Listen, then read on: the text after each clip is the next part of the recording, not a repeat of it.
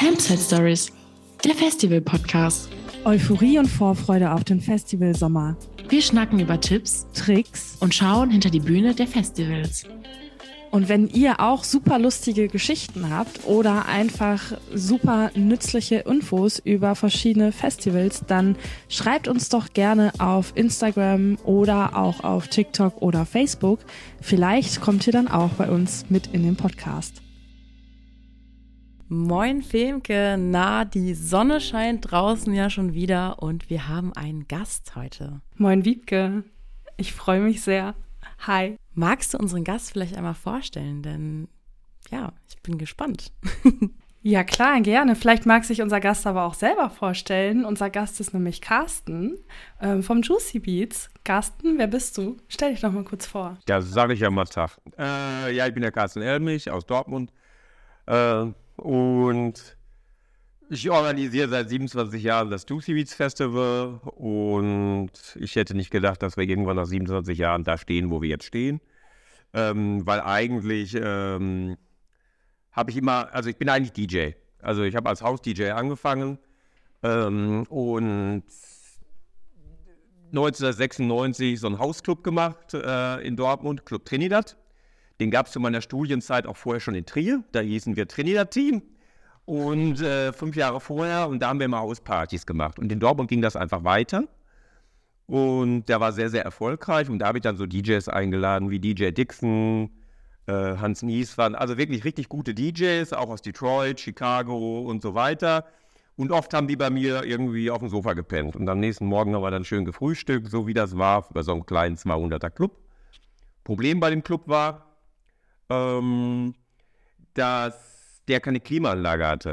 Und weil der keine Klimaanlage hatte, der war in so einem Jugendzentrum, was aber immer schon sehr bekannt war für sehr, sehr coole Konzerte, das F Z W in Dortmund.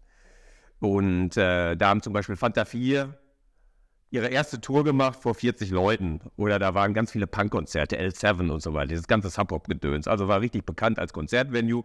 Und dadurch die Möglichkeit, diesen Club zu machen, auch einzurichten und genau so zu gestalten, wie ich mir das vorstelle. Also von der Möblierung, wo muss der D J stehen, damit er alles im Über... Im sieht und so. So, jetzt hatte der Club keine Klimaanlage ähm, und deswegen haben wir den dann immer im Juli geschlossen.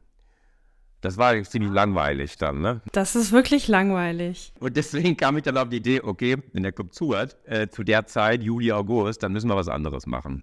Und die eine Sache, die wir anders gemacht haben, war Bootspartys hier auf dem Dortmund-Ems-Kanal. Das haben wir auch schon in Trier auf der Mosel gemacht. Ich wusste, dass das super funktioniert, hat hier auch super funktioniert.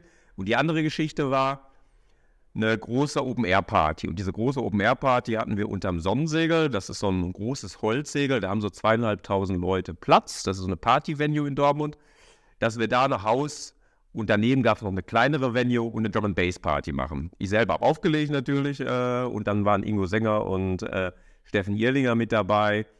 Ähm, die haben damals Treibhaus bei eins Live gemacht. Das war so eine Kult-Haussendung, äh, wirklich sehr kultig. Und ähm, außerdem bin ich mit Ingo seit der sechsten Klasse in die Schule gegangen. Also wir kannten uns sehr lange, wir haben auch der Freund meiner Schwester. Ja, jedenfalls, ähm, wir haben diese Party gemacht. Die Party war sofort ein durchschlagender Erfolg. Die hieß Juicy Fruits, nach einem Stück von M zwei Me, so einer alten R and B-Band aus den U S A, aus den achtzigern. Ähm, also nach einem Lied dieser Band, M zwei Me. Und ähm, ja, dann hatten wir die. Der Club ging im, Wind, im September wieder los, äh, ging völlig durch die Decke äh, und den gab es insgesamt acht Jahre. Und jeden Sommer haben wir dann immer Juicy Fruits gemacht, äh, bis ins fünfte Jahr. Äh, also es, wurde, es wuchs und wuchs und wir haben peu à peu noch eine Party dazu genommen. Dann gab es eine R and B-Party noch dabei, dann gab es noch einen Hip-Hop-Floor.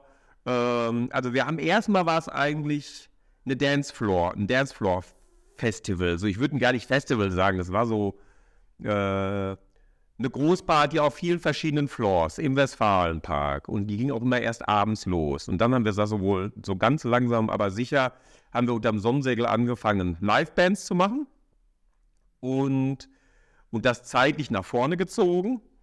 Und irgendwann im fünften Jahr kam die erste Bühne dazu, ne? Die wir auf die Festwiese gestellt haben. Die war ganz klein. Die, die war so klein. Ja, mittlerweile sind sie ja doch recht groß. Ach, das war eine sechs mal vier Meter Bühne oder acht mal vier Meter Bühne. Die, das ist jetzt irgendwie so die äh, fünftkleinste Bühne bei Juicy Beats. Und da, aber die Festwiese ist eben immer noch der Punkt, wo die Hauptbühne steht.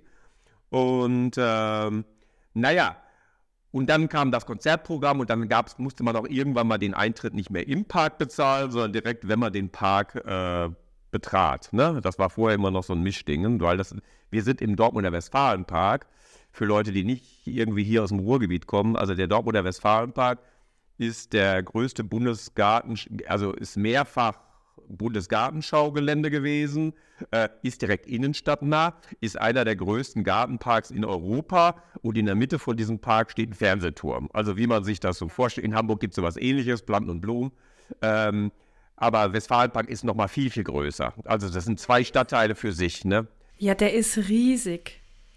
Ja, der ist riesig. Also ich war schon öfter da und das ist wirklich riesengroß. Ja, du schwärmst ja immer davon. Also wir sagen mal so, wir müssen keine Blümchen pflanzen auf unserem Gelände. Wir brauchen keine Dekoration machen, weil der Park ist ja die Dekoration. Also äh, überall sind Blumenstauden, die Leute machen nichts kaputt. Du hast diese verschiedenen Venues und wir nutzen diese ganzen verschiedenen Bereiche innerhalb dieses Parks. Ne? Und gerade vor der Festwiese, ganz besonders, die, äh, diese, diese Festwiese, die, die, die läuft ja so abschüssig wie so eine Art äh, äh, Kolosseum. Also man kann aus allen Positionen wirklich super toll auf die Bühne sehen. Das sind schon ganz besondere Sachen. Und äh, naja, und wir haben eben dann peu à peu, gab es immer mehr Bühnen. Wir mussten auch irgendwann mal den Namen ändern, weil am Anfang hieß es ja Juicy Fruits. Dann kam irgendjemand auf die Idee, Juicy Fruits, das ist doch ganz cool, da könnte man doch mal Wrigley's ansprechen, weil die haben doch den Kaugummi. Ja, anstatt Geld haben wir dann direkt einen Anwalt bekommen und mussten dann innerhalb von zwei Jahren den Namen ändern und dann Fresh Beats, also dann hieß es irgendwie Juicy Fruits, Fresh Beats und dann peu à peu daraus wurde dann dieses Juicy Beats, ne? Was eigentlich sowieso besser ist. Aber die Früchte sind euch doch auch ein bisschen erhalten geblieben mit den, mit den Bühnen, ne? Natürlich, keine Frage, weil, weil die Früchte sind ganz wichtig, also dieses Juicy Fruits hat haben wir natürlich, die Grafik hatte was natürlich mit Früchten zu tun. Der erste Floor war eine Orange und der zweite war ein Apfel. Und, äh, und jedes Mal, wenn Flor dazu kam, dann haben wir überlegt, ja, guck mal, dann nehmen wir doch die Banane oder dann nehmen wir doch die Kiwi oder was auch immer.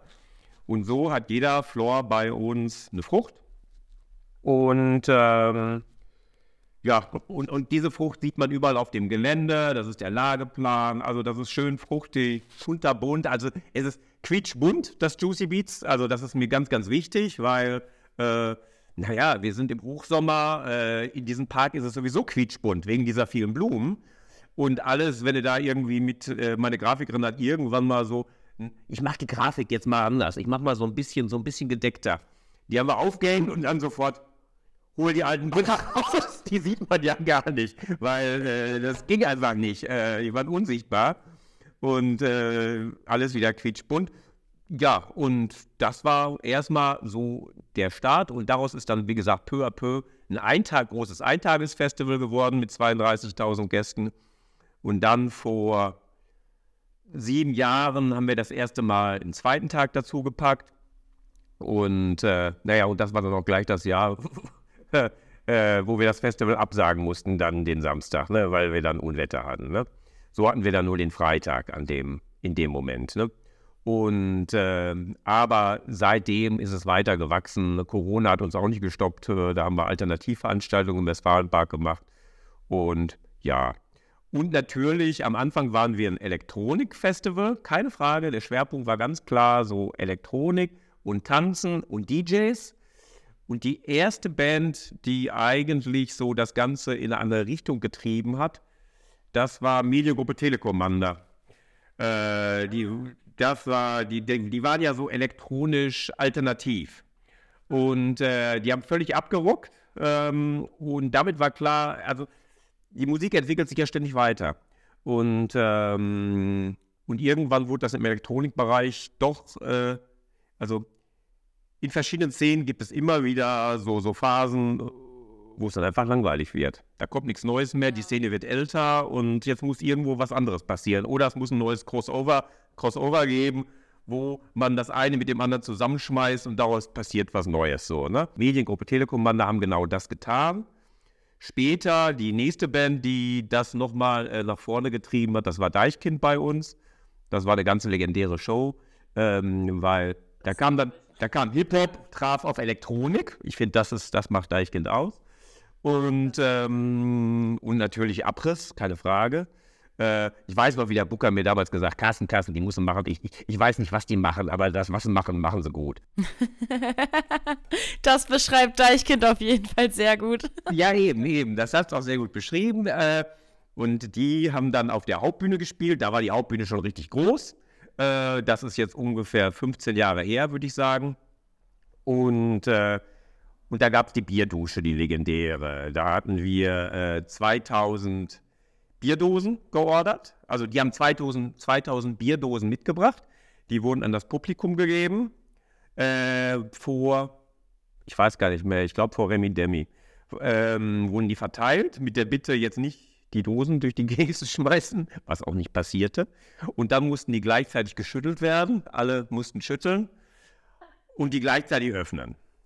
Und dann war natürlich über dem Publikum, das war, das weiß ich noch genau, ich stand oben auf der Wiese, weil ich wollte jetzt nicht da drin stehen. Ähm, und das war wie plötzlich so eine Goldwolke über dem Publikum. Und die haben abgefeiert. Also äh, das war wirklich abgefahren. Äh, das wurde drei Jahre später nochmal wiederholt, weil das Wetter war in dem Jahr nicht so gut und das war einfach so toll, das musste einfach nochmal wiederholt werden dann, ne? Auch mit dem richtigen Bier. Das habe ich auch noch nie gehört von Deichkind. Boah, das hört sich total geil an. Also vor allem, ich kann mir das, ich kann mir das so gut vorstellen, weil man kann ja wirklich, ähm, gerade die Hauptbühne bei euch, kann man ja irgendwie richtig gut ähm, angucken. Ich finde es immer super, wenn ich aufs Gelände gehe, dann ähm, hat man ja oben quasi nochmal so eine, so eine, wie so eine Terrasse, wo man auch auf die Hauptbühne gucken kann. Und da mache ich jedes Jahr ein Foto, weil ich es so geil finde, den Ausblick von da.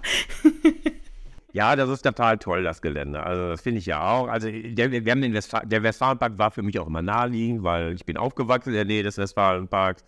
Ich habe als Kind den Fernsehturm immer so mit Bleistift gemalt. Den konnte ich aus meinem Fenster sehen. Wir wohnten in der fünften Etage. Und ich habe da während meines Studiums auch immer gelernt, in irgendwelchen hintersten Ecken, das ist ja der Grund dafür, dass ich dann peu à peu gesagt habe. Also sagen wir so, wir haben uns ja langsam im Westfalenpark ausgebreitet. Also hätten wir am Anfang gesagt, liebe Leute, wir wollen ja übrigens so ein Festival machen mit zweiunddreißigtausend Leuten. Uh, no way.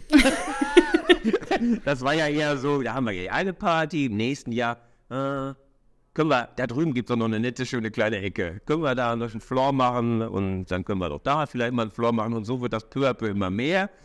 Äh, deswegen denken die auch heute immer und sobald wir irgendwas Neues haben wollen, äh, das kennen wir doch, während den Anfängen, äh, aber das wollen wir ja gar nicht mehr, wir sind jetzt so groß, wie wir sind und äh, ja, ja. Wie viele Bühnen habt ihr eigentlich insgesamt? Weil ich habe, also ich war schon oft auf dem Juicy Beats und ich bin mir sicher, ich habe noch nicht ein, also noch nicht einmal alle Bühnen gesehen. Also insgesamt sind es so um die sieben, acht Bühnen. Wobei, ich sage sieben, acht, weil die letzte davon ist eine ganz, ganz kleine Bühne, sehr, sehr versteckt. Das ist die Sounds and Poetry Bühne, da sind so Wortkünstler, ne?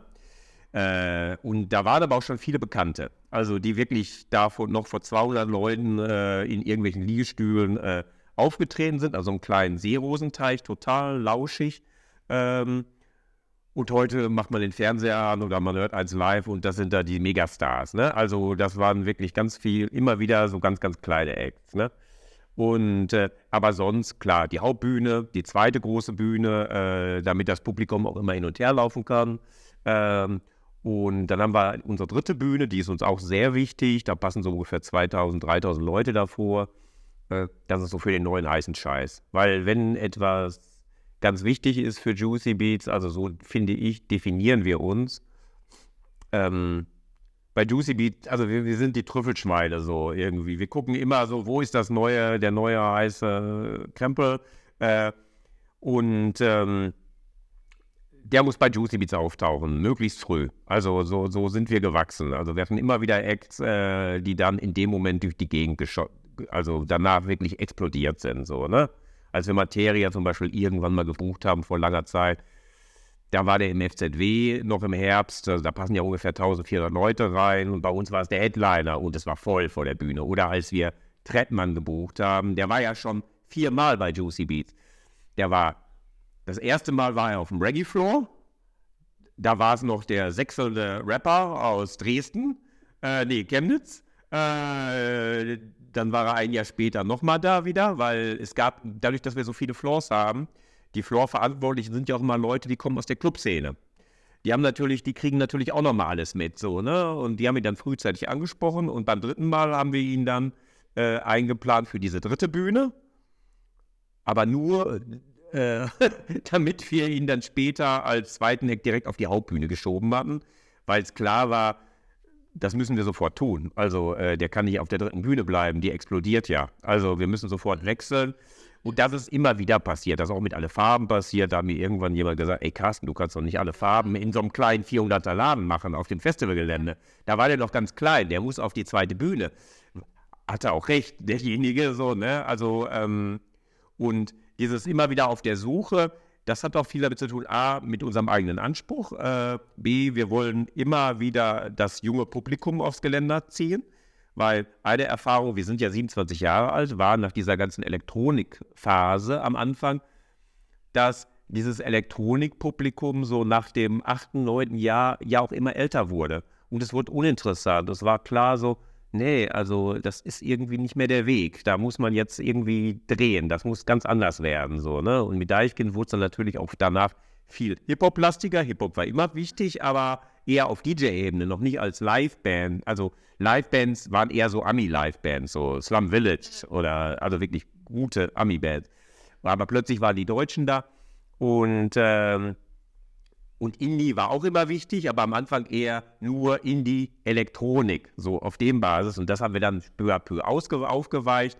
Das wurde ja dann auch immer wichtiger, so, ne? Und die Clubs, die kamen dann sehr früh wieder an verschiedene Acts. Und das ist auch wichtig, Juicy Beats ist ein Netzwerk. Wir sind gar nicht die obersten Bestimmer unbedingt. Äh, also natürlich bei den Headlinern, also bei den Bühnen, das entscheiden wir. Wir haben hier ein Team, wir haben einen Verein, den U-Pop. Das ist so ein kleiner Verein aus Dortmund. Der hat ganz am Anfang mit Juicy, also der hat immer Juicy Beats gemacht. Und daneben wurde irgendwann eine GmbH gestellt, wo ich der Geschäftsführer bin, weil das Festival wurde zu groß. Ja. Weil es kann ja irgendwann kein äh, Vereinsvorsitzender äh, oder Vereinsvorsitzende mehr machen. Ähm, das ist zu groß, das Risiko einfach. Und, äh, und dementsprechend ähm, laden wir dann Clubs ein auf das Gelände und sagen denen, liebe Leute, ihr könnt hier einen Floor machen.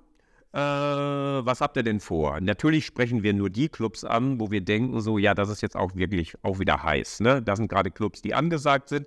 Die müssen auch nicht nur in Dortmund sitzen, die können genauso in Bochum, Essen sitzen oder äh, wir waren auch übel und gefährlich, äh, die waren auch schon mal bei uns, also ähm, einfach heiße Clubs, also, ne, und, und die können dann was machen und, ähm, und das macht es interessant, dadurch ist es immer abwechslungsreich und darüber kommen dann auch irgendwann immer wieder die neuen jungen Leute dazu.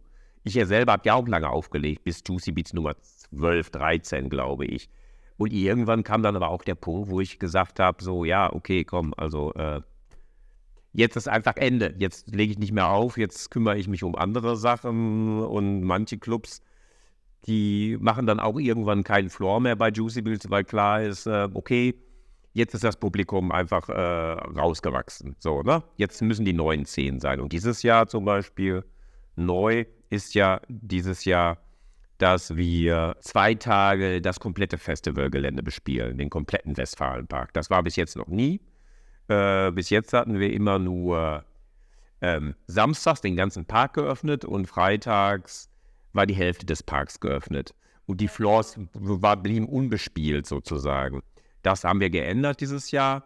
Äh, jetzt machen wir den ganzen Park auf und auf diesen Floors, die bis jetzt unbespielt waren, da kommen über, also vor allen Dingen sind das Techno-Floors, die da hingekommen sind. Weil das ist jetzt die neue, das ist einfach äh, über Corona... Äh, Das ist die Szene, äh, also die über Corona extrem gewachsen ist, die junge Szene. Ähm, und, und dementsprechend muss die auch sofort äh, ihren Platz beim Juicy Beats Festival finden, natürlich. Oh, da freue ich mich schon sehr, weil man kann ja wirklich an jeder Ecke irgendwie, hat man, äh, hat man dann irgendwie Musik und kann was entdecken. Also das ist schon Also wir sind ja auch so ein bisschen im Herzen, äh, ist bei uns auch ein bisschen Techno irgendwie hängen geblieben jetzt über die letzten Jahre. Ja, auch irgendwie durch Corona, muss ich sagen, bei mir. Also weil man quasi nicht rausgehen konnte und wenn man rausgehen konnte, ist man irgendwie bei Elektro-Acts hängen geblieben und äh, ja, voll schön, dass ihr dann quasi jetzt darauf eingeht und den jungen Leuten da dann halt die Bühnen gebt, wo die dann nochmal abtanzen können und so. Das finde ich total cool. Und quasi ja auch so ein bisschen, bisschen, ganz bisschen zu den Wurzeln zurück des Juicy Beats. Das ist ja schon eigentlich ganz schön. Eine Frage, also das ist ganz wichtig, also immer wieder, dass äh, also es gibt auch eine andere Szene, die auch gewachsen ist während Corona, aber jetzt weniger illegal, sondern ganz im normalen Rahmen. Das ist die Afro-House-Szene, also die ganze Afro-Amapiano-Szene. Da haben wir jetzt eben auch äh, mehr bei Juicy Beats als vorher. Das finde ich auch persönlich total interessant. Also äh, das liebe ich. Und äh, es ist auch sehr weiblich dominiert, die Szene. Also das finde ich extrem auffallend, gerade bei der Amapiano-Szene. Ne? Das ist auf jeden Fall spannend. Deswegen habe ich mich noch nie so auseinandergesetzt. Aber man sieht auf TikTok und Instagram auch immer mehr davon. Das ist auf jeden Fall sehr spannend. Musikrichtungen, also klar, Techno. Techno war immer schon, dieses Jahr besonders viel. Also es gibt einfach eine ganz große Bandbreite bei Juicy Beats. Es ist, glaube ich, leichter zu sagen, was wir nie im Leben machen würden. Das stimmt, das stimmt, weil ich habe immer das Gefühl, auf dem Juicy Beats, da kann so jeder hinkommen. Also man kann auch super gut irgendwie sagen, mit einer, mit einer Gruppe von Freunden so, ey, lass da mal hingehen, weil für jeden ist halt irgendwie auch was dabei. Also es ist irgendwie noch nie passiert, dass man da irgendwie was, äh, also einen Tag hatte, wo man so gar nichts gefeiert hat. Also ich finde, da ist, äh, ist immer sehr viel Unterschiedliches, aber auch sehr coole Sachen. Aber wie sieht's denn äh, mit Schlager dann aus? Nein. Okay. außer, außer, äh, außer Italo-Schlager. Die Abruzzanti Boys waren ja letztes Jahr da. Die waren super, das war noch sehr lustig. Ich weiß noch, ich habe die noch im Backstage getroffen und noch ein bisschen mit denen geschnackt. Die sind ja echt sehr lustig drauf. Da ist die Menge auch wirklich abgegangen. Ja, diese, ach, das kann man ja nicht mit äh, richtigem, normalen Schlager vergleichen. Also es muss eben bei Juicy Beats, es geht, also wenn wir das Booking machen, dann denke ich schon immer, ich tanze total gerne. Also das war immer, ich bin D J geworden, weil ich, ich und Ingo, also wir der von Treibhaus, wir sind auch früher schon zusammen in den Club gegangen und wir waren die Ersten, die auf der Tanzfläche waren und die Letzten, die wieder runtergegangen sind. Immer. Und, ähm, und deswegen hat für mich Musik immer sofort was mit Tanzen zu tun, deswegen ja auch dieses Clubbige. Und deswegen müssen die Acts auch irgendwie, immer irgendwie was zu tun haben, so okay, da will ich auch vor der Bühne tanzen. Und ich glaube, das ist wiederum ein Grund dafür, zum Beispiel, was du bei Juicy Beats auch nicht mitkriegst, also wir haben jetzt keine Hardrock-Bands. Oder Metal-Bands, ne? Das wirst du bei Juicy Beats nicht haben, das würde auch nicht passen. Also überhaupt nicht, sondern natürlich, du hast Hip-Hop, du hast Pop, du hast durchaus Pop natürlich heutzutage auch, äh, aber Hip, es muss alles, äh, du hast Indie, du hast natürlich äh, House, Techno, äh, wir sind einer, eines der letzten Festivals, wo Drum and Bass auch einen festen Rahmen hat, ähm, äh, Reggae, Amapiano, also so die ganze Bandbreite von links nach rechts und dazwischen natürlich auch noch irgendwelche Trash-Floors. Und da kann es durchaus manchmal passieren, dass dann vielleicht doch so ein schlimmes Schlagerstück läuft, ne? Weil Trash ist Trash, da ist dann alles erlaubt. Oder so neunziger, zweitausender, das ist, ist auch alles völlig in Ordnung, weil ich finde, der Unterschied von einem Festival zu einem Einzelkonzert ist natürlich ganz klar, äh, man geht zu einem Festival, also nicht nur, um seine Lieblingsbands zu sehen, sondern man geht zu einem Festival auch, weil man etwas entdecken möchte. Man ist offen. Ein Festival steht für Offenheit per se, finde ich. Und äh, das muss das Grundkonzept eines Festivals sein, dass man zum Schluss da runtergeht und denkt, hier habe ich irgendwas Neues entdeckt. Ne? Und selbst wenn es nur irgendwo am Rand war, wo ich mal gesagt habe, also um die Ecke hinter der Baumreihe, da war noch was, äh, wo ich dann denke so, oh, das ist ja total super toll, was ich da jetzt gerade gesehen habe. Das hat mich inspiriert. Also jedenfalls so, wir müssen ja als Festival auch immer regelmäßig zu irgendwelchen Showcase-Festivals gehen. Gehen wir ja auch gerne. Also dann bin ich mal beim Reeperbahn, beim Eurosonic äh, in, in Groningen oder manchmal werde ich auch zu Festivals eingeladen irgendwo. Äh, und, ähm, und ich lasse mich total gerne inspirieren, weil das lässt ja dann die Gedanken einfach so mit der Zeit abschweifen. Also ich laufe darüber so am Anfang, natürlich, ich gucke mir die Bands an und denke so, das ist super, das ist Kacke. ähm, äh, das kann ich auch schnell wieder vergessen, aber irgendwann trifft es das Herz und dann ist es natürlich das Tollste, so von wegen so, ach, das ist jetzt genau das Richtige. Und ähm, und es sind auch nicht nur die Bands, es ist dann auch so, so Kleinigkeiten, so, guck mal da, die Deko, die finde ich toll, das inspiriert mich, da ist ein Stand, ach guck mal, das ist ja auch, also Festivals sind ja so äh, Inkubatoren für, für neue Dinge, also eigentlich, sollten sie sein, ne? Äh, manchmal ist es auch, finde ich, ein bisschen übertrieben, also ist es, ist es äh, manchmal...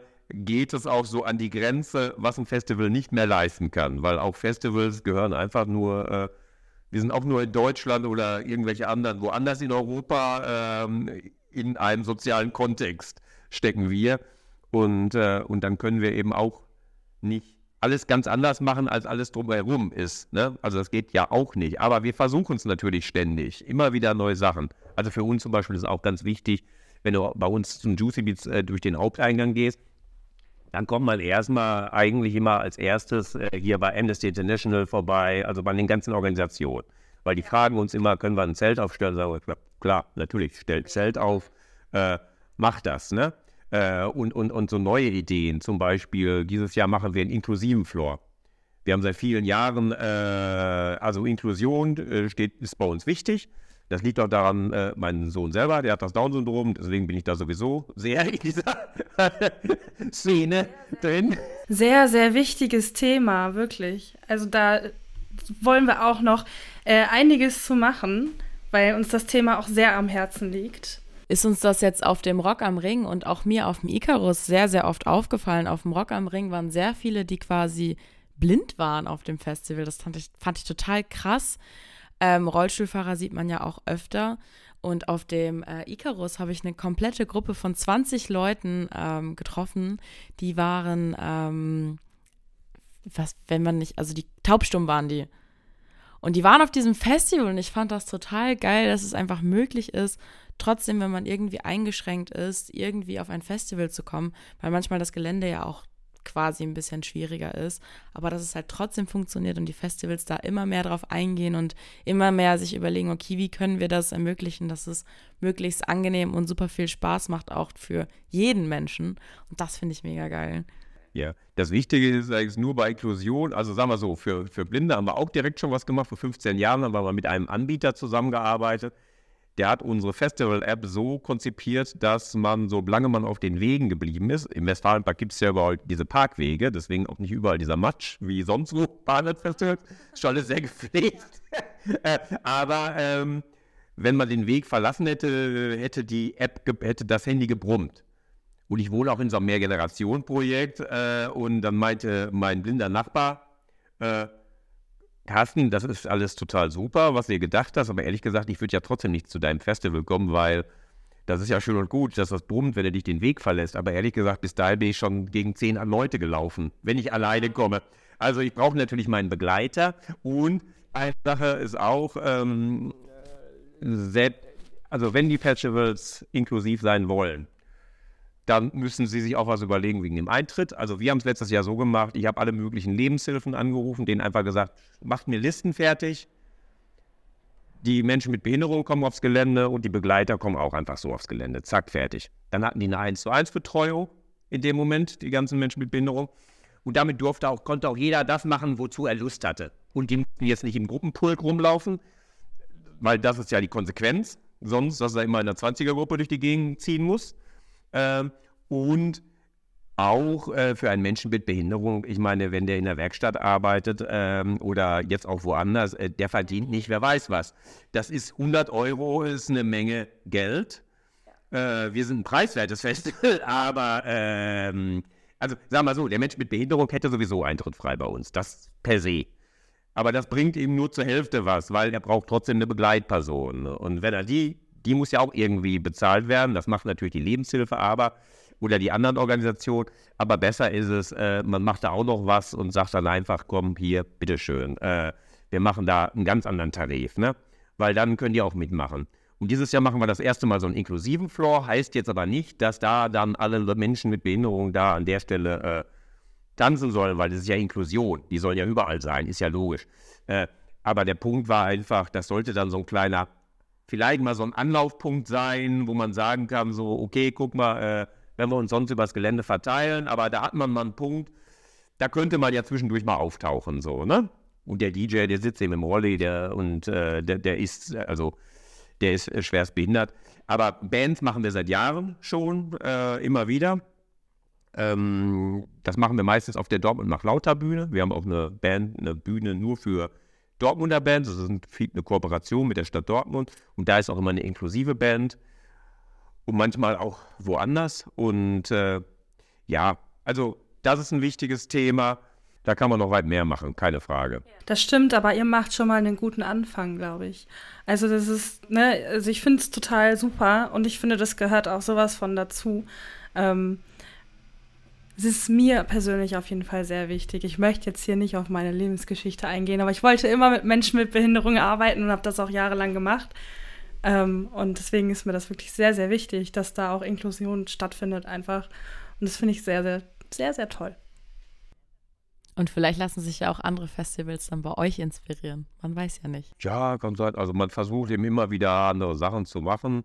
Ähm, auch, was uns auch wichtig ist, ist natürlich also dieser, ähm, naja, also dass wir viele weibliche Acts auf dem Gelände haben, das war, ist auch wichtig. Äh, wir kriegen es nicht hin, fünfzig Prozent bis jetzt. Das ist auch im Moment noch nicht möglich. Das muss man einfach so sagen. Wir sind ein Festival, was für bestimmte Musik steht. Und wir könnten jetzt nicht, und im Hip-Hop-Bereich, da kommen jetzt immer mehr weibliche Acts. Und dieses Jahr haben wir ja auch Nina Chuba und Batmom J auch zu den Primetime-Slots auf der Bühne. Und, äh, und, im Unter- und im Bereich, der dann vorher ist und auf den kleinen Bühnen, da war das sowieso immer schon völlig in Ordnung. Äh, da haben wir immer viele weibliche Acts gehabt. Und, ähm, und bei den Dancefloors, da haben wir mit allen Clubs gesprochen und denen habe ich immer gesagt, also liebe Leute, die können ja nicht allein ab selber bestimmen dann in dem Moment, ne? Wir laden die Clubs auch ein, aber wir mischen uns dann aber auch nicht in ihr Line-Up ein, ne? Also, weil ich kann denen ja nicht sagen, ihr kommt, sondern, äh, und aber wir bestimmen, das geht ja nicht. Sondern äh, die dürfen dann auch machen, was sie wollen. Ähm, also, solange das mit dem Festivalgedanken verträglich ist natürlich, ähm, aber wir haben ja eine Vorauswahl getroffen, also wir sprechen ja nur die Läden an, wo wir auch denken, das passt. Ähm, und da war nochmal klar, und bitte guckt eben auch nochmal, also dass, dass einfach, äh, dass immer mehr äh, weibliche D Js einfach nochmal dazukommen und so, ne? Und äh, vom Publikum ist Juicy Beats sowieso sehr weiblich, das ist immer schon so gewesen, also ich weiß, ja, wir machen zwischendurch mal so eine Zählung, Umfrage, also irgendwie sowas wie fünfundfünfzig, fünfundvierzig, sechzig, vierzig äh, wow. Ist das schon, also eigentlich eher. Und das finde ich auch super, weil äh, erstens ist es dann einfach auch sehr entspannt und als D J kann ich nur sagen, äh, und es wird dann natürlich auch umso mehr getanzt. Ja. Ich habe einmal in einem Club aufgelegt, da waren noch hundert Leute im Club, aber kein, die letzte Frau ist zur Tür raus, in einem Club in Darmstadt war es, das werde ich nie vergessen, das ist eine technische Universität in Darmstadt. Äh, Und dann dachte ich noch in dem Moment, okay, jetzt nur noch Männer, hundert Männer. Vorher wurde getanzt. Jetzt ist die Party vorbei. Die Party war vorbei. Ach, traurig. Aber auf dem Juicy Beats, da wird schon wirklich sehr viel getanzt. Also ähm, ich war ja echt schon oft da und da, da geht eigentlich immer äh, eine richtig gute Party, egal wo man hinkommt. So, also das ist schon, schon sehr gut. Die gehen richtig ab, die Leute, und das ist auch etwas, was typisch Juicy Beats ist, würde ich sagen. Also für uns ist dieser Ruhrgebietskontext sehr wichtig. Das ist auch, glaube ich, etwas ganz Wichtiges beim Festival. Äh, ich gehe durchaus mal ins Stadion. Ich habe einen der schlimmsten Momente meines Lebens erlebt. Vor circa zwei Wochen im Stadion, als wir nicht Meister geworden sind. Stimmt. Da war ja was. Ich habe es schon wieder vergessen. Ich habe es verdrängt. Schon wieder zur Seite geschoben. Ich weiß jetzt, dass ich der Typ bin, äh, Hände vors Gesicht und bis zehn zählen. Wir sind im Ruhrgebiet. Und, äh, und ich finde schon etwas, was das Publikum im Ruhrgebiet durchaus ausmacht, also es ist jetzt nicht speziell Dortmund, das ist das Ruhrgebiet, äh, das ist dieses, äh, wenn schon, denn schon. Wenn gefeiert wird, dann kracht's richtig, ne? Und es wird schnell gefeiert und es wird kein Act vorverurteilt. Ja, und das schätze ich total in unserem Publikum. Und diese Situation wiederum vor der Festwiese, das, das ist für mich immer so ein bisschen so, das ist so unsere Südtribüne, äh, da werden die Acts einfach wirklich äh, abgefeiert bis zum geht nicht mehr, ja. so, ne? Ja, ja. Also ich finde ähm, generell beim, äh, beim Westfalenpark halt so schön auch, dass man halt, dass, dass man schon auch weit laufen muss zwischendurch, je nachdem, wo man hin möchte, aber dass es halt so, so wunderschön ist und dass man auch zum Beispiel Schatten hat zwischendurch mal, sehr wichtig. Und ihr habt auch Wasserstellen, finde ich auch super, finde ich auch super, super wichtig, also an alle Festivals, die das bis jetzt noch nicht haben, bitte richtet das doch ein, weil gerade wenn es wirklich sehr heiß ist, Wasserstellen sind wirklich lebensnotwendig. Das äh, macht ihr ja aber auch schon total lange, ne, mit den Wasserstellen. Das machen wir total lange, weil einfach, äh, natürlich mussten wir gegenüber dem Gastronomen, da, da treffen ja so, so wirtschaftliche Interessen auf ja. Sicherheits- oder Wohlfühlaspekte, äh, die uns als Festival wichtig sind, aber äh, in der Zwischenzeit ist das gar keine Frage mehr, mit, auch mit unserem äh, Caterer, dass, die, auch die finden das okay, finden das völlig in Ordnung, äh, weil... Äh, Das bringt niemandem etwas, wenn plötzlich Leute zusammenklappen. Also die Leute sollen sich wohlfühlen und wir wollen es total schön machen für die Leute. Natürlich muss ich ein Festival äh, tragen. Das ist ja gar nicht die Frage. Und äh, gerade nach Corona, äh, alles ist die, viele Gewerke sind weg, viele Beschäftigte aus der Veranstaltungsbranche sind verschwunden. Äh, und dementsprechend sind natürlich eben auch inflationstechnisch und so weiter äh, die Preise für alles Mögliche gestiegen.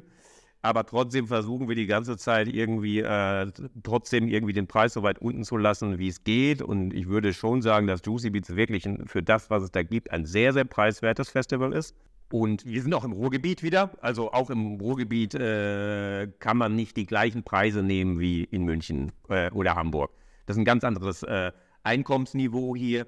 Und... Äh, Und neben den Menschen mit Behinderungen, die zweite Sache war, äh, wenn, wenn wir irgendwelche Gruppen definieren, wo klar ist, da sind jetzt wirklich Jugendliche, die haben total Bock auf Musik, aber da ist das Geld einfach nicht da.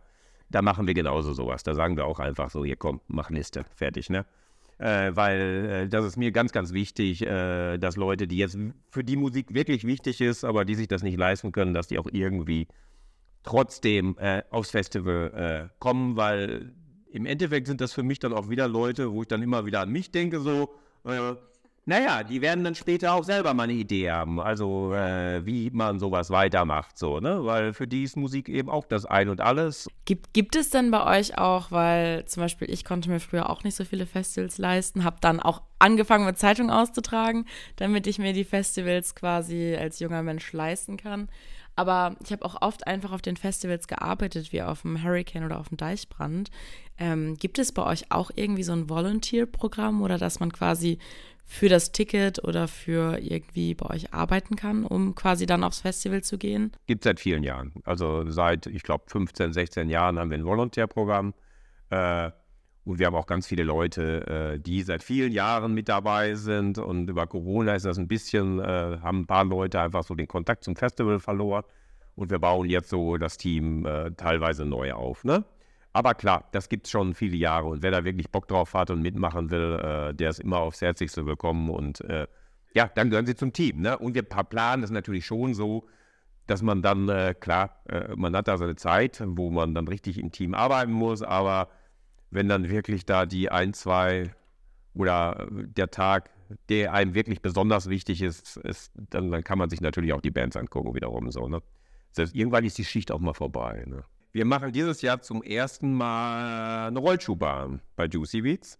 Oh. Eine Rollerdisco, eine große. Äh, ja mega. Und die machen wir auch nicht direkt auf dem Festivalgelände, sondern neben dem Festivalgelände am Campingplatz. Da, da kann also jeder hin sozusagen. Da gönne ich nur die, die Rollschuhbahn, die ist wirklich nur drei Minuten weg vom Festivalgelände, gegenüber vom Campingplatz. Da passen ja ungefähr dreitausend Leute hin bei uns, ist innerstädtisch auf Kopfsteinpflaster, drumherum Bäume. Man denkt erstmal Kopfsteinpflaster, um Gottes Willen. Aber äh, wir haben da Luftmatratzen, die Leute bringen selber Luftmatratzen mit und das ist eine total tolle Stimmung, sobald die ganzen Zelte da stehen. Und direkt gegenüber ist der größte Verein mit aktiven Mitgliedern. Da gebe ich regelmäßig einen Rollschuhkurs, also ich fahre, seit ich fünfzehn bin, auf Rollerskates. Da musst du mir das mal beibringen. Können wir uns nicht treffen und du bringst mir das bei? So ein kurzer Crashkurs? Aber nicht crashen, Femke, ich brauche dich noch. Ja, kurzer Crashkurs, ja. Ja, ja, kann man machen, ey. Wir machen regelmäßig seit äh, letztem Jahr Walladisco, das ist unser zweites Standbein geworden tatsächlich. Und dann haben wir eine Halle, da können wir bis zu zweihundertfünfzig Leute reinlassen. Richtig, das wird dann so richtig Glitter, Glamour mit den besten D Js aus der Rollerskate-Szene. Also wir haben wirklich so D Js, einen aus Amsterdam, der legt dann so äh, Roller, also so Disco, Boogie, Hip-Hop, R und B auf, äh, tourt weltweit als D J durch die Rollerdiscos. Und äh, für Festivalgäste ist alles umsonst. Die können die Rollschuhe bekommen, umsonst, jederzeit Rollschuh fahren, gar kein Problem. Und die anderen, wir haben es natürlich nach draußen gepackt, vor das Festivalgelände. Und die eigentliche Rollerskate-Szene, die boomt ja gerade zu im Moment, äh, die muss nur den normalen Eintritt bezahlen zur Rollerdisco. Und so wird dann auch ein Schuh draus, äh, dass die Leute, die es dann so können, die fahren da rum und die anderen können sich das angucken. Die finden das ja auch toll, wenn sie das sehen. Und, äh, und geholfen wird sowieso immer jedem, weil die, das ist ein großes äh, Miteinander. Alle tauschen sich aus und, und übrigens ist es ein total weiblicher Sport. Ja, vielleicht probiere ich das dann mal aus. Ich bin gespannt. Also ich bin da, äh, bin da nicht so begabt, was sowas angeht, aber vielleicht kriege ich es ja hin. Willst du mal ausprobieren, auf alle Fälle. Mhm. Ich muss sagen, ich habe den noch gar nicht gesehen.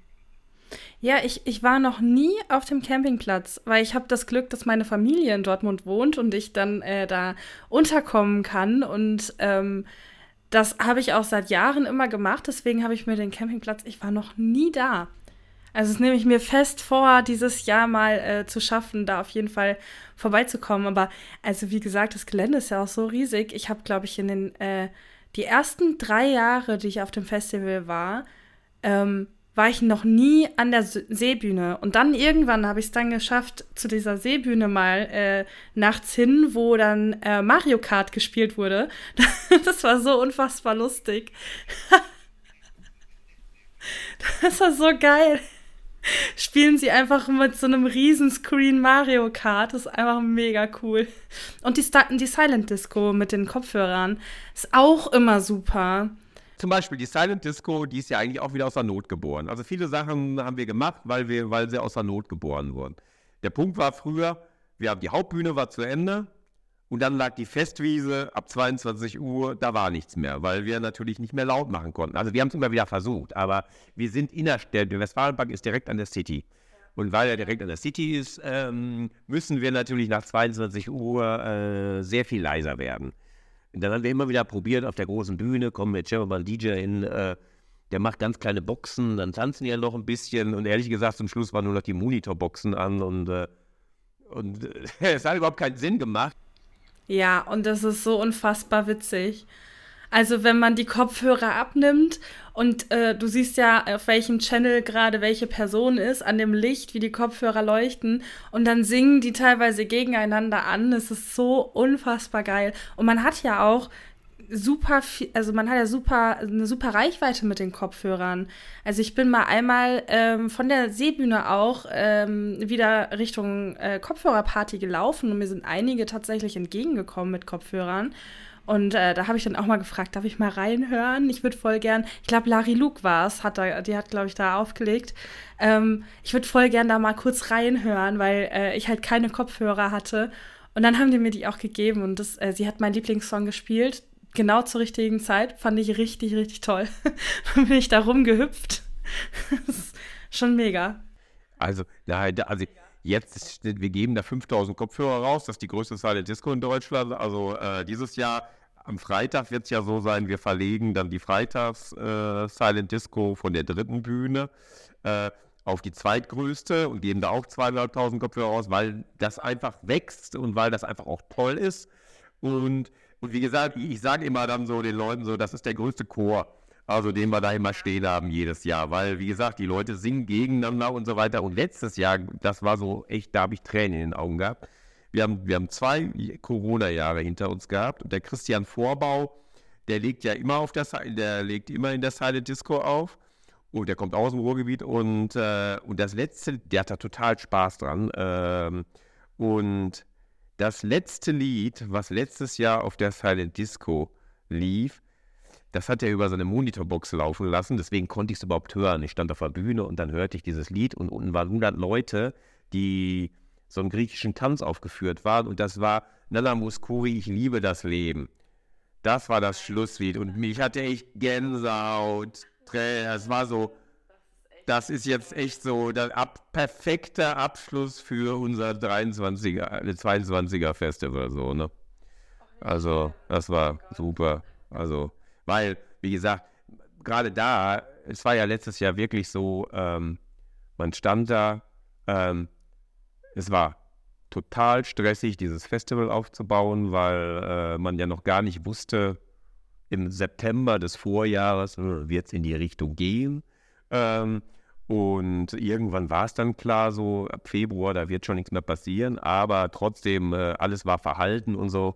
Ähm, und ja, ja, werden die Leute wiederkommen und, und so weiter. Und als B A Z auf der Bühne stand letztes Jahr auf der Festwiese am Freitag, das war der erste Moment, wo es dann bei der Hauptbühne wirklich äh, explodiert ist.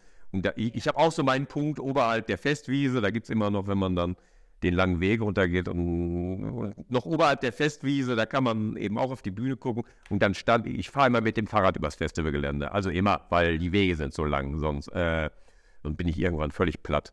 Und, äh, ähm, und Und die Leute sind abgegangen und da hatte ich echt Gänsehaut und dachte so, ja, okay, jetzt weiß ich wieder, warum wir das Ganze machen. Verrückterweise kann ich dir sagen, ich stand auch oberhalb von der Festwiese und hab, äh, hab mir das auch von da aus angeguckt. Also vielleicht standen wir sogar nebeneinander und wussten es nicht. Vielleicht, das kann schon sein. Das ist jedenfalls ein guter Punkt, weil da, muss, da, bin ich, da kann ich alles sehen.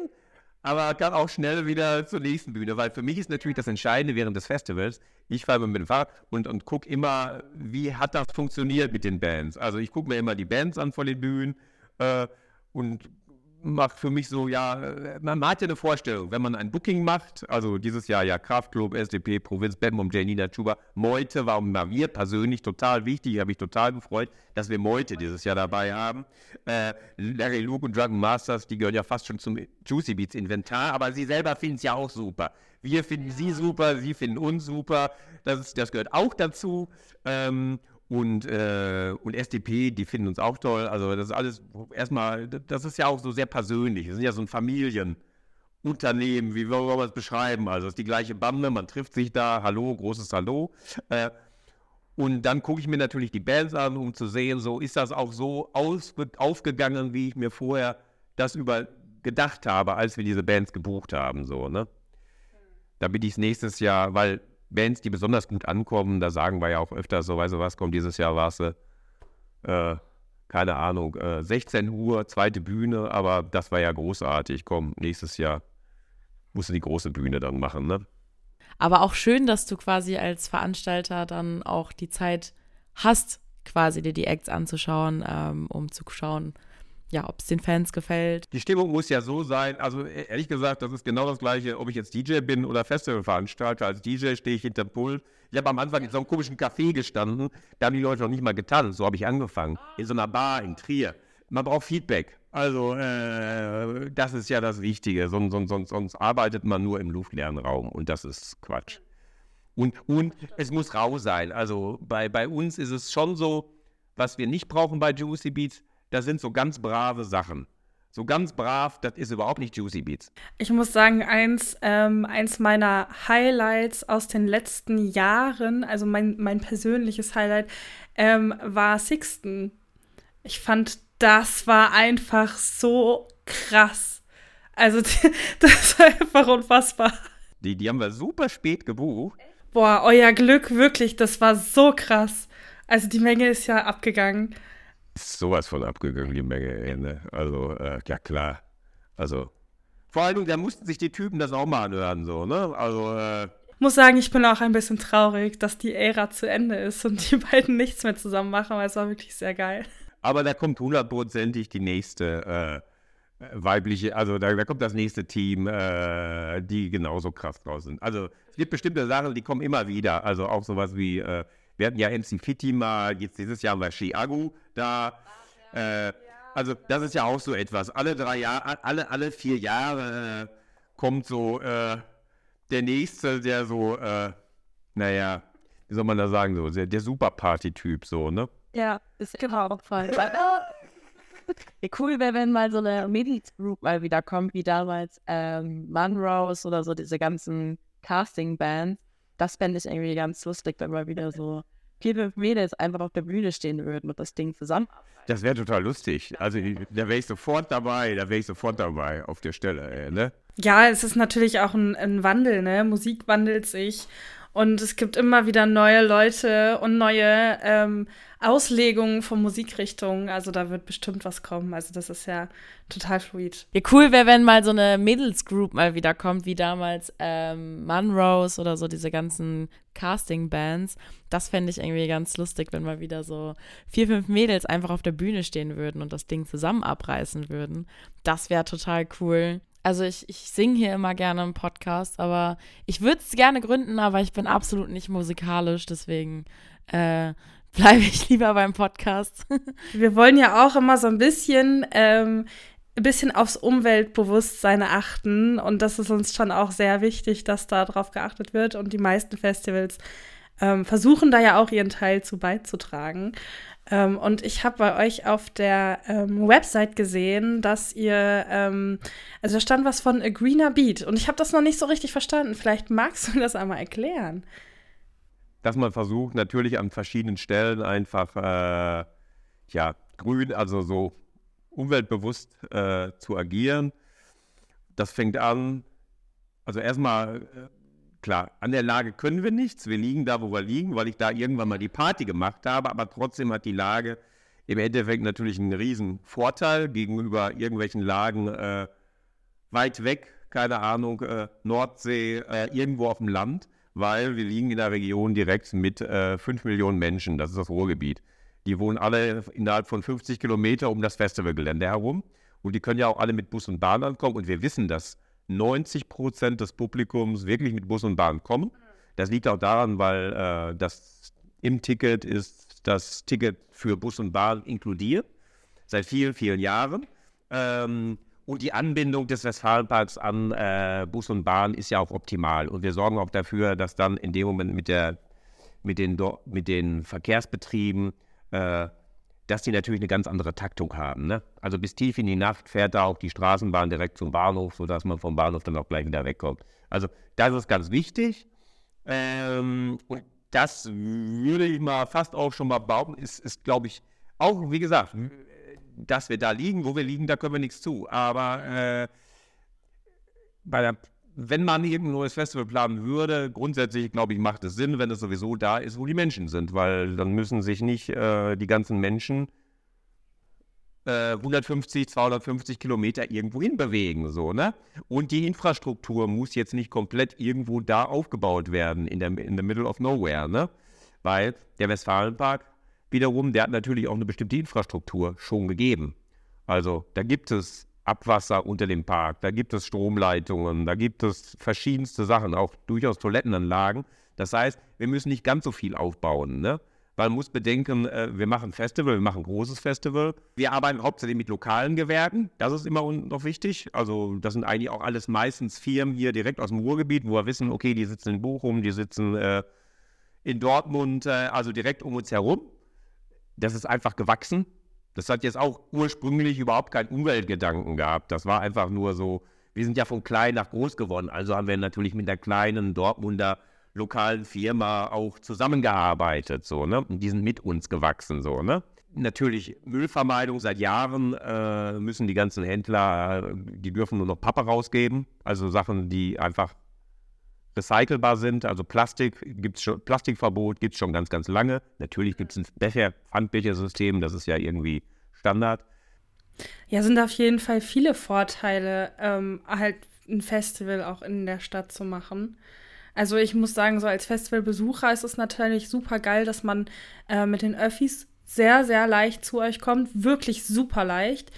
Ähm, und dass halt das auch einfach in, der, in dem Ticket mit drin ist, dass man halt damit fahren kann. Das ist einfach super schön. Also wir hatten das ja jetzt auch am Wochenende. Ähm, wir haben auch nicht mitgecampt ähm, beim Rock im Park. Und da war es teilweise wirklich ein bisschen schwierig, mit den öffentlichen Verkehrsmitteln nachts wieder zurückzukommen. Also es war schon schwer. Und das ist dann auch, bei euch ist es mal super gut geregelt, habe ich immer so ein Gefühl. Das ist ja auch quasi mit einer der größten C O zwei Faktoren, wenn die Leute alle mit einem Auto anreisen, ähm, wahrscheinlich dann auch noch zu zweit und nicht mal in der Gruppe oder so. Ähm, und wenn man den quasi schon mal klein hält, dadurch, dass die Leute halt mit den öffentlichen Verkehrsmitteln anreisen können, ähm, ist das eigentlich schon ganz cool. Es ist bei uns sogar so, dass, also auf dem Campingplatz haben ja dreitausend Gäste Platz. Insgesamt können wir dreißigtausend drauflassen. Wir wissen, dass da gerade mal beim Festival vielleicht, also die, die meisten, die mit dem Auto kommen, das sind die Campinggäste. Weil klar, das Auto ist, erstmal, die kommen natürlich mit drei Leuten direkt mit dem Auto. Und natürlich ist das Auto dann auch voll mit äh, Bier. Wenn der Westfalenpark am Ende so aussehen würde, wie vielleicht äh, so ein normales Festivalgelände, Äh, dann würden wir das letzte Festival gefeiert haben. Da bin ich mir auch ziemlich sicher. Also an der Stelle sind wir immer sehr, sehr... Also wir, wir haben auch eine große Verantwortung mit diesem Westfalenpark, weil es ist ein Bundesgartenschaupark und deswegen müssen wir beim Aufbau und auch beim Abbau immer sehr vorsichtig sein, und wo wir was hinstellen, wie es jetzt hingestellt wird. Äh, da wird uns schon die ganze Zeit ordentlich auf die Finger geguckt, aber wir nehmen die Verantwortung... Also das ist für uns aber auch wichtig. Also... Äh, Ich, ich mag, die, ich liebe diesen Park und, und wir wollen ja, das ist, der soll ja nach uns genauso wieder aussehen, ne? Ist ja logisch. Ich glaube, das ist für die Gäste aber auch, also ich glaube, als Gast nimmt man das auch nochmal anders wahr, wenn man in so einem Park ist, dass man sich halt quasi benimmt, seinen Müll ordentlich in äh, Mülleimer packt oder so. Ich kenne das halt nur so von meinem Lieblingsfestival, das Wattenschlick. Das ist ja auch am Wattenmeer, ähm, und da sollte man ja auch auf die Natur achten. Das ist ein Privatstrand, ähm, genau, und da passen die Leute auch wirklich auf. Die sind teilweise, wenn ich ähm, beim Müll gearbeitet habe und quasi da Müllpfand gemacht habe, sind die Leute zu mir gekommen so, hey, ich habe meinen Beutel nicht voll, kriege ich trotzdem mein Geld zurück? Ich so, ja, natürlich. So, ja, wir haben halt geplant, dass wir halt so möglichst wenig Müll produzieren, damit wir halt die Wiese so hinterlassen, und das fand ich total cool. Ähm, ja, man kann auf Festivals ausarten, irgendwie in allen Richtungen hin, aber man sollte schon auf seine Umwelt achten, weil auch auf großen Festivals, wie das Hurricane, ähm, der Bauer möchte auf dem Land halt auch wieder was anbauen, um das halt weiter nutzen zu können. Ist halt blöd, wenn das Land dann komplett verdreckt ist und man da erstmal eine Großreinigung machen muss. Deswegen, äh, ja, man kann ja trotzdem cool drauf sein und ein cooles Camp haben, aber wenn man alles wieder mitnimmt, ist das ja eigentlich ganz gut. Wichtigste ist, die Leute sollen sich wohlfühlen da, und, und im Fall der Fälle, die können sich immer sicher fühlen, auch im Fall der Fälle, wenn eine Absage ist. Also ich meine, das hatten wir ja auch, man darf es nicht vergessen. Ja. Wir mussten da einmal das Festival absagen, und selbst da war es ja dann so, dass wir morgens, am Samstagmorgen, hatten wir dann die Entscheidung getroffen, okay, komm, geht nicht, wir können diesen Samstag nicht starten, weil dann kam eben so ein Herbststurm zwanzig sechzehn direkt. Ja, da war ich, da war ich auch da. Da kann ich mich noch dran erinnern. Ja, das war so traurig.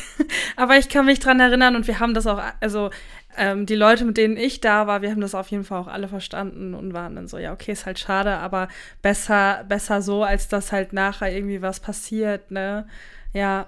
Ich, ich war auf dem Gelände die ganze Zeit, ich, ich saß ja auf dem Gelände, ich war im Container, ich war der Letzte, der auf dem Gelände war, und habe mir dann den Wind angeguckt. Ich habe immer so die Tür aufgemacht vom Container und guckte dann auf die Hauptbühne, die da nur noch im Wind flatterte, weil wir mussten natürlich alles entplanen, sodass da jetzt keine Windlast entsteht. Und das war einfach so traurig. Und am nächsten Tag, aber, aber aus dieser Traurig, aus diesem Traurig, also wirklich, das ganze Team hat geheult, wir hatten eine Torte gemacht, das wäre unser zwanzigste gewesen. Äh, keiner wollte diese Torte mehr essen. Äh, und, und bei mir, aber aus diesem letzten, aus diesem ganz traurigen Tag, da ist aber tatsächlich eine Sache, das war mit das Schönste eigentlich, wiederum, was dann passiert ist. Äh, ich habe ja am Anfang gesagt, Juicy Beats ist ein Netzwerk und wir laden diese ganzen Clubs ein. Wir waren raus, wir haben um, einfach nur noch so, schon, schon in der Nacht war klar, so, also äh, wir müssen, werden am nächsten Morgen höchstwahrscheinlich sagen, man muss es auch absagen. Wir haben nur noch von der D W D diesen Wetterbericht bekommen und dann so, okay, ist so, äh, müssen wir jetzt machen. So, wir waren raus. Ich guckte nur noch so, das ist jetzt der Wind. Irgendwann weiß ich nicht mehr, ich glaube, ich war im Hotel, habe mich um nichts mehr gekümmert, weil wir mussten uns ja auch nichts mehr kümmern, außer um Abbau, darauf warten, dann, dass wir irgendwann Sonntag dann wieder abbauen können. Wollte auch nichts mehr hören und sehen, alle deprimiert. Am nächsten Tag kam das Interview mit irgend äh, mit dem W D R, die kam mit der Kamera, äh, war aber ein netter Kollege vom W D R, den ich schon lange kenne.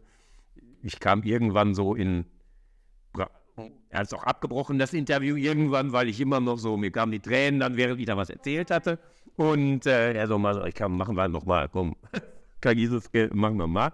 Und dann hatte er mir erzählt, äh, was in der Nacht passiert ist, als wir raus waren am Samstag. Weil im Endeffekt die ganzen Clubs, die ganzen D Js sind ja da. Die sind ja alle wegen Juicy Beats gekommen. Die ganzen Gast-D Js. Jeder Club, wenn der bei uns auf dem Gelände ist, der lädt ja, wir sagen denen immer so, klar, kommt mit eurem Team, aber wichtig ist ja, ihr braucht einen Gast-D J, weil ihr wollt ja jetzt nicht in eurem eigenen, äh, nur, nur eures eigenen Publikum ansprechen, sondern im Endeffekt wollt ihr doch neues Publikum gewinnen. Also holt nochmal einen Gast-D J dazu, dass ihr auch andere Leute ansprecht. So, und diese ganzen Gast-D Js und diese ganzen Clubs, die haben einfach, unabhängig von uns, da waren wir völlig raus, in ganz Dortmund, alle Clubs waren berstend voll, brechend voll, überall, das war eine der wildesten Dortmunder Partynächte ever. Äh, alle Festivalgäste mit Bändchen konnten in die Clubs umsonst. Ach was. Ja, ich, ich weiß es auch. Ich habe davon, ich habe nämlich davon gehört, aber ich war noch zu jung, um in den Club zu gehen. Deswegen konnten wir das leider nicht machen. Aber das war, also daran kann man dieses Netzwerk sehen. Das ist der Unterschied von unserer Struktur, wie wir da arbeiten, mit diesen ganzen verschiedenen Partnern, dass wir nicht immer die Bestimmer sind, weil wenn wir jetzt nur alles von vorne bis hinten bestimmen würden, dann wäre einfach der Stecker raus und gar nichts mehr passiert. So haben die einfach, komm, jetzt müssen wir das Heft in die Hand nehmen hier, das kann doch nicht sein, das geht doch nicht. Wir machen jetzt hier die Party. Und natürlich fand ich das unglaublich und natürlich unglaublich toll, selbstverständlich, ne? Ich finde, das ist doch eine richtig schöne, abschließende Geschichte. Aus etwas nicht so Schönem entsteht trotzdem eine richtig coole Party, die quasi einmal passiert ist, legendär ist und wo die Leute wahrscheinlich, wenn sie auf dem Juicy Beats irgendwie an dem See sitzen, nochmal drüber reden und sagen, weißt du noch damals, als das Unwetter kam und wir dann in die Clubs gezogen sind und einfach einen wunderschönen Abend hatten und da dann einfach nochmal drüber nachdenken, so. Das ist doch eigentlich auch cool, dass man so ein paar Geschichten hat. Hast du vielleicht noch am Ende so eine Geschichte, die dir vielleicht noch im Kopf geblieben ist in deiner, siebenundzwanzig Jahre waren das jetzt, ne? Festival? Ja, was dir so im Kopf geblieben ist, was deine Lieblingsgeschichte ist, so aus der Festivalzeit, gibt es da etwas? Naja, was ich jetzt gerade erzählt habe, das kann jetzt nicht so, das ist jetzt nicht so die Lieblingsgeschichte. Ich hätte lieber nochmal das Festival gehabt, aber natürlich war es total toll, weil man es eben gemerkt hat, dass einen so viele Leute tragen. Also man ist nicht alleine und wir haben nicht nur dieses Team, sondern da sind viele andere drumherum, die einen so mittragen. Das fand ich, das finde ich total wichtig an dieser Geschichte. Äh, und ähm, ja, die Bierdusche, wie gesagt, das war so einer der tollsten Momente. Das ist auch sehr wichtig. Ich habe auch noch eine ganz, ganz, ganz mini kleine Frage an dich. Und zwar ähm, zum Abschluss. Hast du einen ähm, Festival-Tipp? Was braucht man unbedingt auf den Juicy Beats? Was muss man unbedingt mitnehmen? Ich würde den Lageplan immer zwischendurch einfach mitnehmen am Eingang. Wir machen ja immer so Lagepläne. Wir stehen immer direkt an den Eingängen. Und da verteilen wir so Faltblätter mit diesem, äh, mit dem, mit den Zeiten der verschiedenen Bands und mit den Floors und mit dem Lageplan. Weil wir haben ja auch überall auf dem ganzen Festivalgelände immer so Aufsteller mit dem Lageplan und mit dem Zeittable. Naja, und so, so, so ein komischer Plan hilft da schon ungemein. Und da sollte man analog nicht unterschätzen, weil analog kann die Batterie nicht ausgehen und du hast immer noch den Plan in der Hand. Aber ist ja eigentlich auch ganz nett, finde ich immer, ähm, also sein Handy dabei haben zum, ja, Momente filmen, Fotos machen und so, aber ich finde immer ganz schön, wenn man sein Handy einfach mal wegstecken kann und dann quasi einfach im Hier und Jetzt das Festival genießen kann. Und wenn man dann auch noch diesen Plan hat, um da zu gucken, ähm, gerade weil ich zum Beispiel, ich habe keine Orientierung und wenn ich dann so eine Karte habe. Ja, das habe ich jetzt auch gemerkt am Wochenende. Wiebke und Orientierung ist gar nicht vorhanden. Also mir ist das letztes Jahr gar nicht so doll aufgefallen. Aber ähm, ich habe eigentlich auch keine gute Orientierung. Aber irgendwie wusste ich doch immer, in welche Richtung wir gehen mussten. Und ich w- musste auch regelrecht mit dir diskutieren, weil du der Meinung warst, wir müssen woanders lang, was gar keinen Sinn gemacht hätte. Da habe ich immer diese Karte rausgeholt und dann wusste ich, oh, okay, ich muss jetzt rechts. Femke hat doch recht. Femke hat recht, wir müssen doch rechts und nicht links. Ich glaube, wir sind jetzt schon fast bei zwei Stunden angelangt. Also ich freue mich auf jeden Fall schon sehr und bin sehr gespannt, wie es wird. Also ähm, ich habe ich hab Bock. Also für mich, ich denke mir so, ja, könnte jetzt losgehen. Aber ein paar Wochen haben wir ja noch. Also ähm, ich würde sagen, ähm, danke schon mal für deine Zeit. Und ähm, an unsere Hörer da draußen, Juicy Beats, auf jeden Fall sowas von ähm, seinen Preis wert, auch wenn es wirklich nicht so teuer ist. Also guckt doch, doch mal vorbei. Ich, äh, also für mich lohnt sich's immer. Ich find's immer super. Ähm, und dann würde ich sagen, wir beenden diese Folge. Und genau. Packt eure Freunde an, kauft euch ein Ticket und fahrt zum Juicy Beats. Wiebke, du hast es erfasst. Genauso machen wir das. ähm, ich bin auch auf jeden Fall da. Vielleicht ähm, trifft man ja den einen oder anderen. Und wir hören uns nächste Woche wieder. Okay, vielen Dank euch, ne? Vielen Dank. Tschüss. Tschüss. Ciao.